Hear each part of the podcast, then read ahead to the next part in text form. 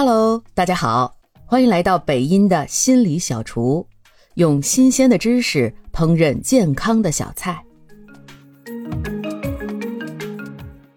最近啊，我在学习一种辩证行为疗法，里面提到人具有三种心智，分别是情绪心智、理性心智和智慧心智。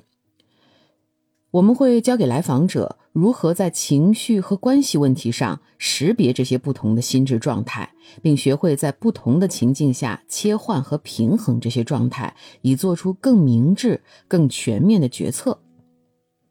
第一种呢，就是情绪心智，英文叫做 emotional mind。情绪心智呢，是指我们处于被强烈的情绪主导的状态。在这种状态下，我们更容易受情绪的影响，做一些冲动的行为啊。而情绪心智的作用呢，其实是在应对急性的情感反应或者危机发作的时候来发挥作用。而如果我们一直停留在这个状态啊，就可能导致冲动行为和情感失控。比如哈，当我们遇到一些让我们压力大的事情的时候啊。我们一想到它就心绪混乱，然后呢，可能还会进入一种类似于灾难化的思维状态，啊，会不停的陷入这种想象最坏的情况的发生。这种时候啊，就是我们被这种担忧和焦虑的情绪所主导的一种心智状态。第二个状态叫理性心智，英文叫做 reason mind。理性心智呢，是指我们人处于基于纯粹的逻辑和理性思考来做出决策的状态。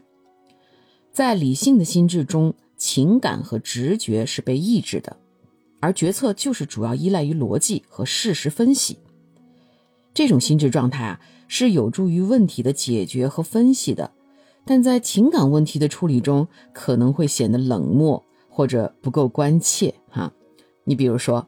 男女朋友出去玩啊，呃，住宿的酒店不如想象中的好，女朋友呢会有些抱怨，那男生呢，那他就会说这有什么好抱怨的？要么住，要么就走，啊，这就是典型的处于推理脑的状态哈，只想解决方案，这就是属于一种理性的心智状态。第三个呢是智慧心智，英文叫做 wise mind。智慧心智是情绪心智和理性心智的结合。当我们处于智慧心智状态的时候啊，我们能够在情感和理性之间取得平衡，以更明确和更有效的方式来应对当时的情况。这个呀是一个综合性的心智状态。在这个状态中啊，我们会考虑情感，也会考虑直觉，也会理性的思考，会基于综合的信息来做出决策。下面啊，我给大家举个例子，来帮助我们更好的了解这三种心智状态。打个比方，当我们要考虑是否要与某个人结束一段情感关系的时候，我们可能会经历不同的心智状态。在情绪心智状态下，我们可能会感受到强烈的情感冲动啊，可能会觉得很伤心、愤怒或者沮丧。这可能是因为我们和对方的关系出现了问题，或者受到伤害。在这种情况下，情感会主导我们的选择。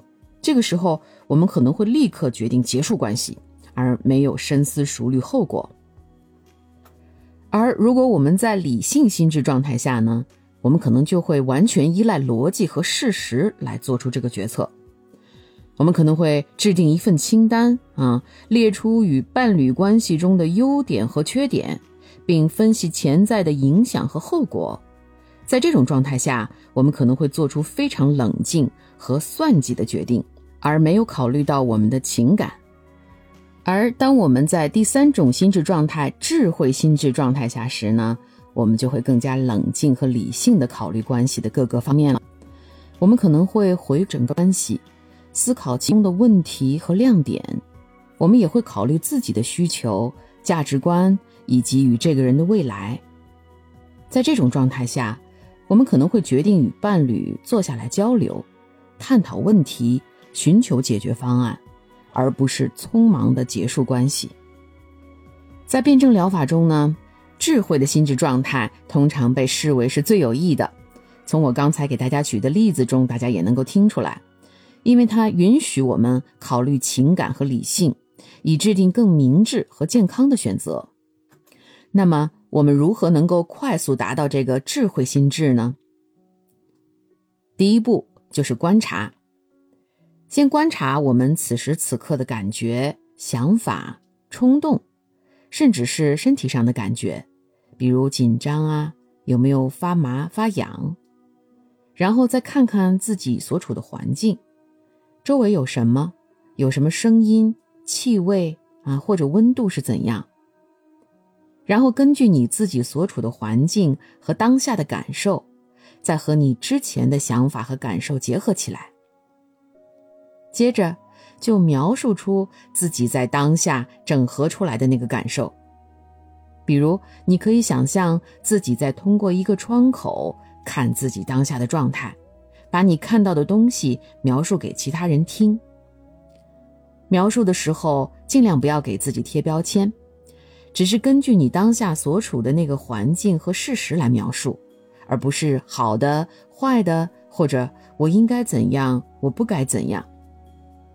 比如啊，你因为工作中的失误觉得非常的懊悔，哈，可能陷入了某种消极的思维循环。这个时候呢，你就停下来，观察自己状态，看看自己身体有什么感觉，然后看看此刻周围的环境。你可以说：“我现在坐在办公室里，身体感觉有些紧张。